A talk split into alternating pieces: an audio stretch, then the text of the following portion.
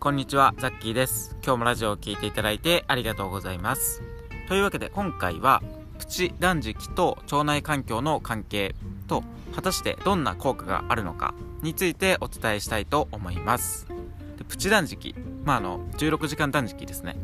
それっていうのは結構、また最近流行ってきているような気もするんですけど、実際に僕の元にもご質問をいただきましてでそのご質問っていうのを最初に少しだけ読み上げたいんですが、えプチ断食かっこ12から16時間の断食はやった方がいいのでしょうか？なんかその時の水分で気をつけることとかは何かあるのか？あとコーヒーはどうなのか？でまあ本当はもっと丁寧な言い方なんですけど、えそういったようなご質問をいただきました。ありがとうございます。でこのラジオを聴いていただいている方の中にもおそらくあの空腹を意識して作っている方っていうのは多いのかなと思いますし実際にそれは、え胃腸にとってすごく大切なことなんですが、まあ、メリットとやっぱりデメリットがあるのでそれは何なのかとかあと、えその間の飲み物とかは何がいいのか、え疑問に思うこともあるんじゃないかなと思うので今回は前半でその腸内環境へのメリットとデメリットあとは効果と後半の方でその実際のやり方と飲み物などについてお伝えしていきたいと思います。まず最初のそのプチ断食の、まあ、メリットについてをまずお伝えしたいんですが、まあメリットはねなんか例えばなんかオートファジーとかって多分聞いたことあると思うんですけどそういったのもたくさんあるんですが、まあ、今回は、えー特に2つだけに絞ってお伝えしたいと思います。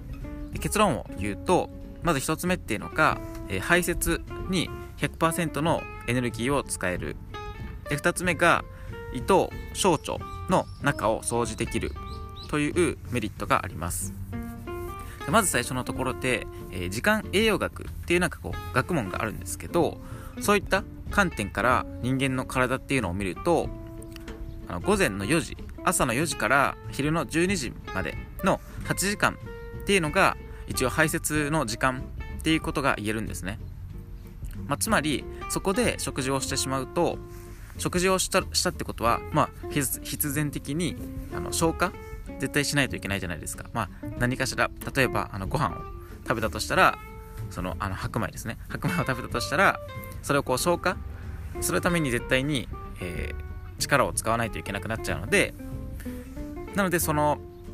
4時から12時の本来排泄の時間の時に、えー消化に力を使ってしまうっていうのはちょっとこう時間栄養学的には、まあ、ナンナンセンスっていうかとあれなんですけどちょっとあの良くないよねっていう話です、まあなのでそこで、えー16時間断食で、まあ、朝にあの食べない場合が多いと思うのでの話なんですけど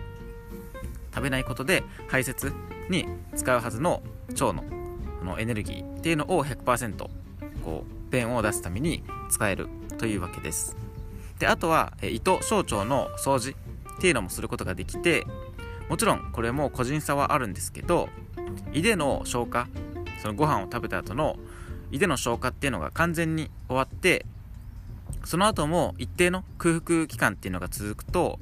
モチリンっていうホルモンがあってそのホルモンが働き出して胃と小腸の中を一斉に掃除してでなんかその胃とか小腸内に溜まっているなんかこうその食べかすとかあのいらない細菌とかを大腸の方に送り出してくれるっていう役割があるんですね。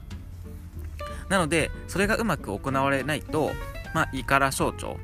とあとは小腸から大腸にかけての機能がもちろんあのゴミが溜まってしまうのでそれによって機能が衰えることで、まあ、結果的に便秘になったりとか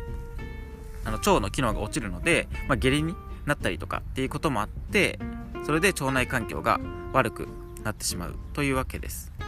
なので今言った、えーその排泄に100%のエネルギーを使うっていうのと胃と小腸内をしっかり掃除掃除できるっていうのが、えーメリットかなとは思うんですがあの次はデメデメリットについて ちょっと今回結構噛んじゃうんですけどデメリットについてですね。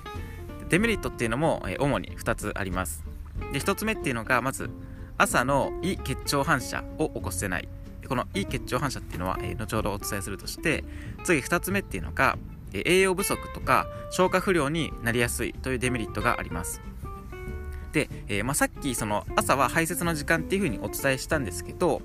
その排泄をするためにはあるきっかけが必要なんですね。そのきっかけがあって初めて大腸っていうのは活発に動いてで便通が起きるわけです。でその大腸が活発に動くきっかけによって活発に動くことをいい結腸反射っていうんですね。あのいいっていうのはあの普通のこの人体の胃で結腸っていうのはあのそのままあの結論のケツに腸の腸でいい結腸反射ですね、まあ、つまりそのいい結腸反射大きい腸の動きっていうのが水を飲むだけで起きればいいんですけど食べ物を食べないと起きないっていう可能性もあるんですね。もうそこは本当にあの人それぞれですしあの水だけをずっと飲んであのこう便通を水だけを飲んでいれば体がそれに対応してきて水だけでも反応するようにはなってくるんですけどやっぱり食べ物を食べないとあの起きにくいっていう方は絶対にいらっしゃるのでそういった点でその朝にあのその食べ物を抜くっていうことはいい血腸反射が起きづらくなるとも言えるんですね。なので朝は排泄の時間とは言えるんですけどそのきっかけとしてやっぱり、えー、食べ物はある程度食べた方がいいんじゃないかなという、えー、ところもあります。で次はその消化不良とか栄養不足になりやすいっていうところで、まあ、必然的に、えー、まあ、16時間何も食べないわけなので残りの8時間以内に人間の体にとって必要な栄養素っていうのを取り込む必要があるわけですね。でその8時間っていうと結構やっぱり短いので当然その1日に自由に食べられる時よりも摂取する栄養素は少なくなりやすいですよね。でそれで当然あの栄養不足になってしまえばなんかそのプチ断食をして腸内環境をなんかリセットっていうか整えるとか、まあ、ダイエットをするとかっていう風に言う前にそもそもその、まあ、体とか腸がエネルギー不足に、なってしまって衰えてしまうのでそういった点はデメリットなのかなというところとあとそのやっぱり8時間以内に無理にこう食事を詰め込もうとすると人間ってこうその一気に消化できる。もちろんあのこれも消化できる人とできない人いるんですけどその8時間以内に詰め込んじゃうことで消化不良になっちゃうっていう場合もあるので、まあ、そこは本当にあの8時間ダイエット16時間ダイエットか16時間断食とかそういったのはあの、まあ、自分がまず一回やってみるっていうのはいいと思うんですけど、えー、必ずしも、えー、合う合わないがあるというところは、えー、注意かなと思います、まあ、もちろんあのたまになんかその2週間に1回とか2週間に2回とかそれぐらいのたまにやるぐらいだったら全然栄養不足とかもあの心配はないんですけどやっぱり長期的にやっていくのは少し、気をつけないといけないのかなというところです。はいというわけで次後半の方でそのやり方とか飲み物についてなんですが、まあ、ここも結論を先に言うと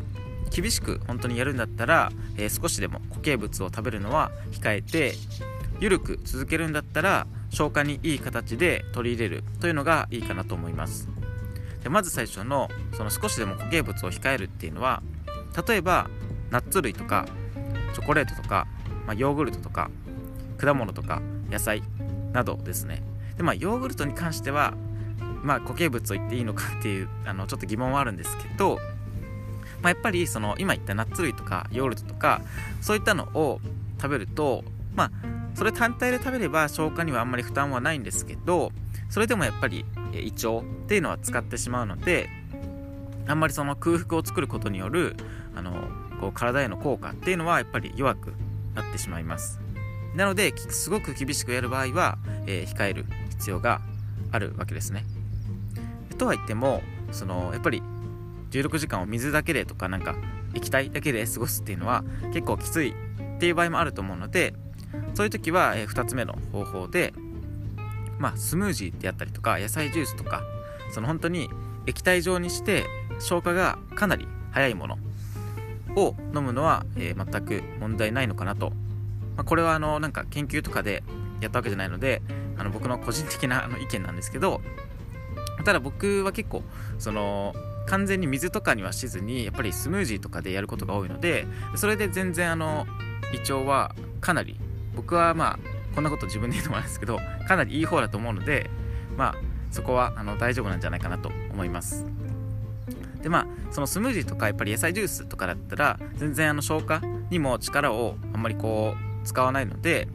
まあ、朝に飲んだとしても排泄の方にエネルギーをしっかり、使えるのかなというところとまあそのすごくあの取り入れやすいのと思うので、まあ、そのもちろんあのいきなりなんか水だけとかでやるっていう場合も全然いいとは思うんですけどそれが、ちょっと難しいなっていう場合は、まあ、スムージーとかを活用するのが一番そのやりやすさ的にもおすすめかなと思います。であとは、えー、なんか飲み物であのご質問の中でコーヒーがいいのかっていうところもあったんですけど、まあ、コーヒーについてはあんまりこれはおすすめできないかなというところでっていうのもそのコーヒーを別に普通に飲むのはいいんで普通にっていうとあれなんですけどなんかこうその断食中とかじゃなくて一般一般的に飲むなら全然いいんですけどその空腹が空いてる時にコーヒーだけを飲んでしまうと胃をまあ少しちょっとこう荒らしてしまうっていう可能性もあるんですね。なのでそういった意味で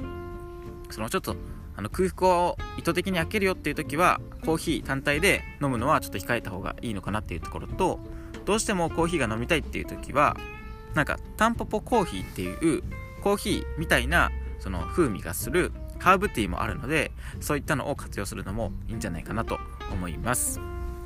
はいということで、えー、今回も最後まで聞いていただいてありがとうございます。えー、なんかプチ断食については以前も一回多分どあのどっかで取り上げたと思うんですけどちょっと改めてお伝えさせていただきました。はいであとあとですねあの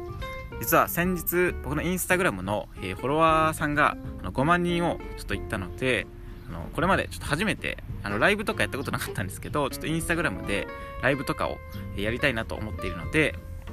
もしなんかこういうテーマをあの取り上げてほしいとかなんかいついつだったらライブ参加できますみたいなのがもし今あのここまで聞いていただいている方の中でそういうなんかあの意見があったら、えー、ちょっと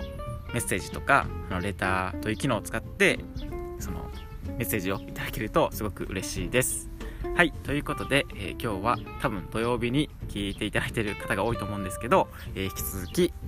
大変なんか子育てとかをしてるとすごく大変だと思うんですけど超元気にしていきましょう、えこれを聞いていただいているあなたが今以上に健康でそして笑顔で過ごせるような力になれればなと思っております。それではザッキーでした。バイバーイ。